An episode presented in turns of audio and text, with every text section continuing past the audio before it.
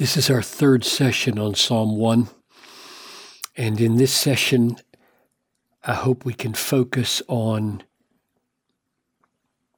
on His law, God's law. He meditates day and night. Let's read these three verses. Blessed is the man who walks not in the counsel of the wicked,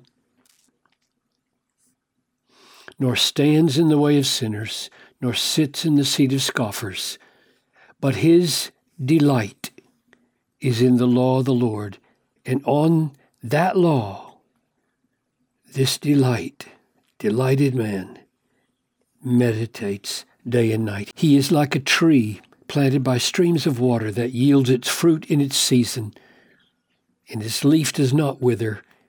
In all that he does, he prospers.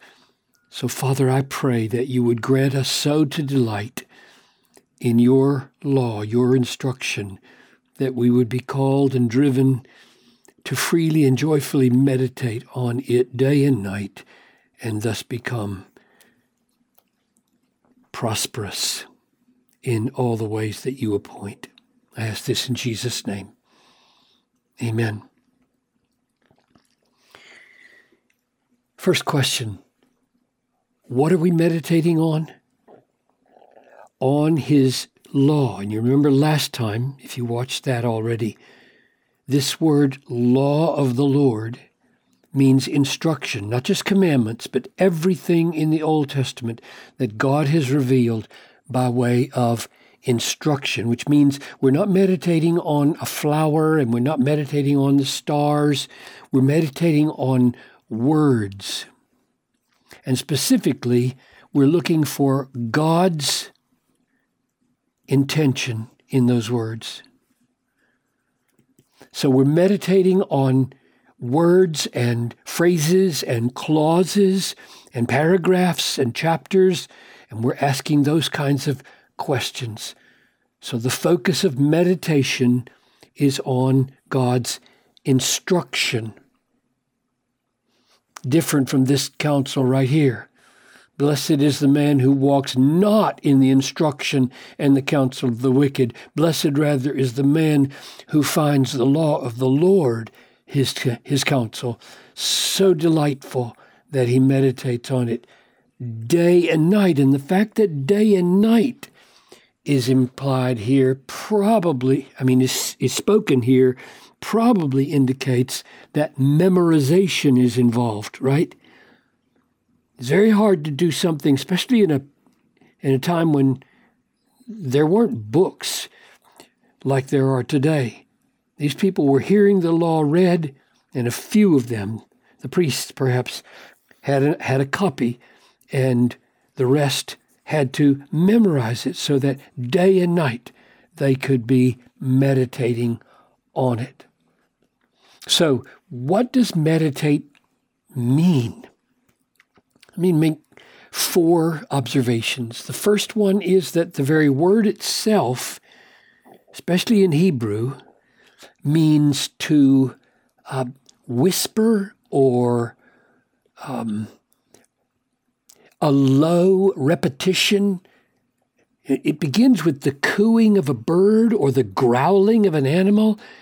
So it, it involves walking into a room and hearing something like a like a cooing of a pigeon or a or a low growl of a lion, and you realize, oh, there's a man over in the corner over his text or repeating a text to himself.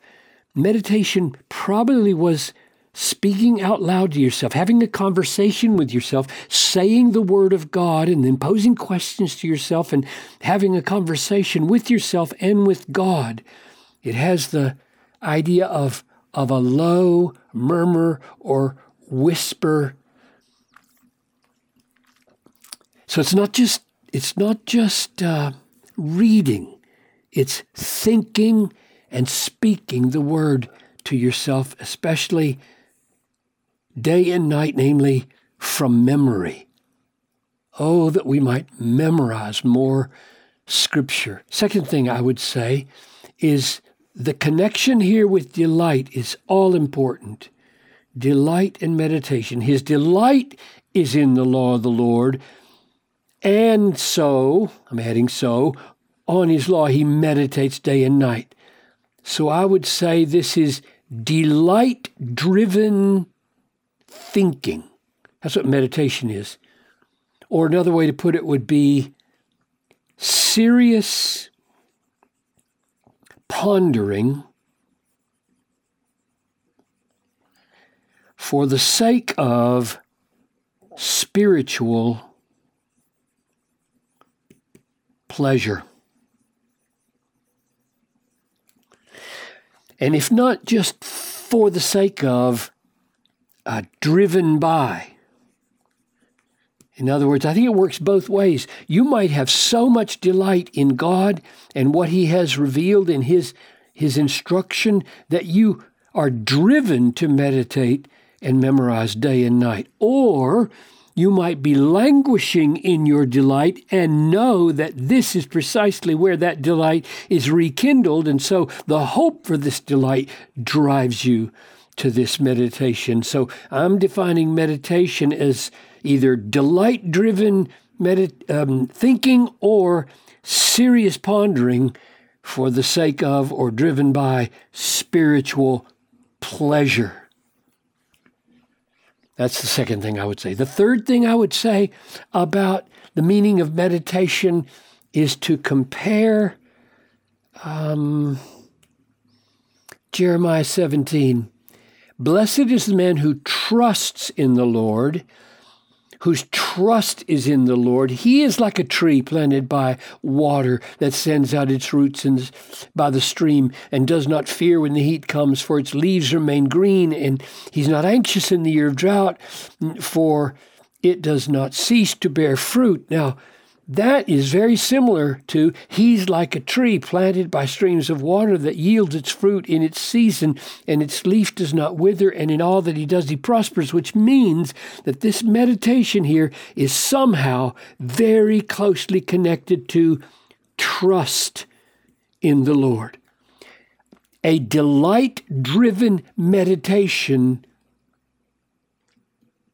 may be the same thing as a trust driven meditation. Delight and trust, delighting in God and trusting in God, may be so closely connected, so much a part of each other, that that's the reason Jeremiah 17 can sound just like the effects of delight driven meditation when it talks about drinking up and staying green And meditation does the same thing.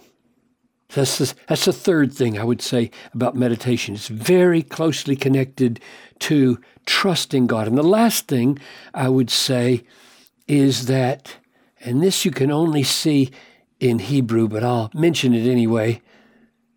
The word meditate here is the same word at the beginning of the next chapter as the word plot why do the nations rage and the peoples plot, meditate, whisper, murmur, coo, growl in vain? The kings of the earth set themselves and the rulers take counsel together against the Lord and against his anointed. And what happens when you meditate? Same word, when you meditate against the Lord? The result, vain empty failure. And what happens when you meditate delighting in the Lord, totally on the Lord's side, making the Lord your delight in your treasure? Success and prosperity. That's where we're going to go next time is what what is it like to compare? I mean, what does it mean to compare meditation to being planted by streams of water? So that's where we're going next. So the main thing I think to take away from this session is this connection between delighting in the law and meditating on the law. Meditation is delight driven thinking, or it is serious pondering for the sake of spiritual pleasure, which is going to result in some pretty amazing things as we look at verse 3.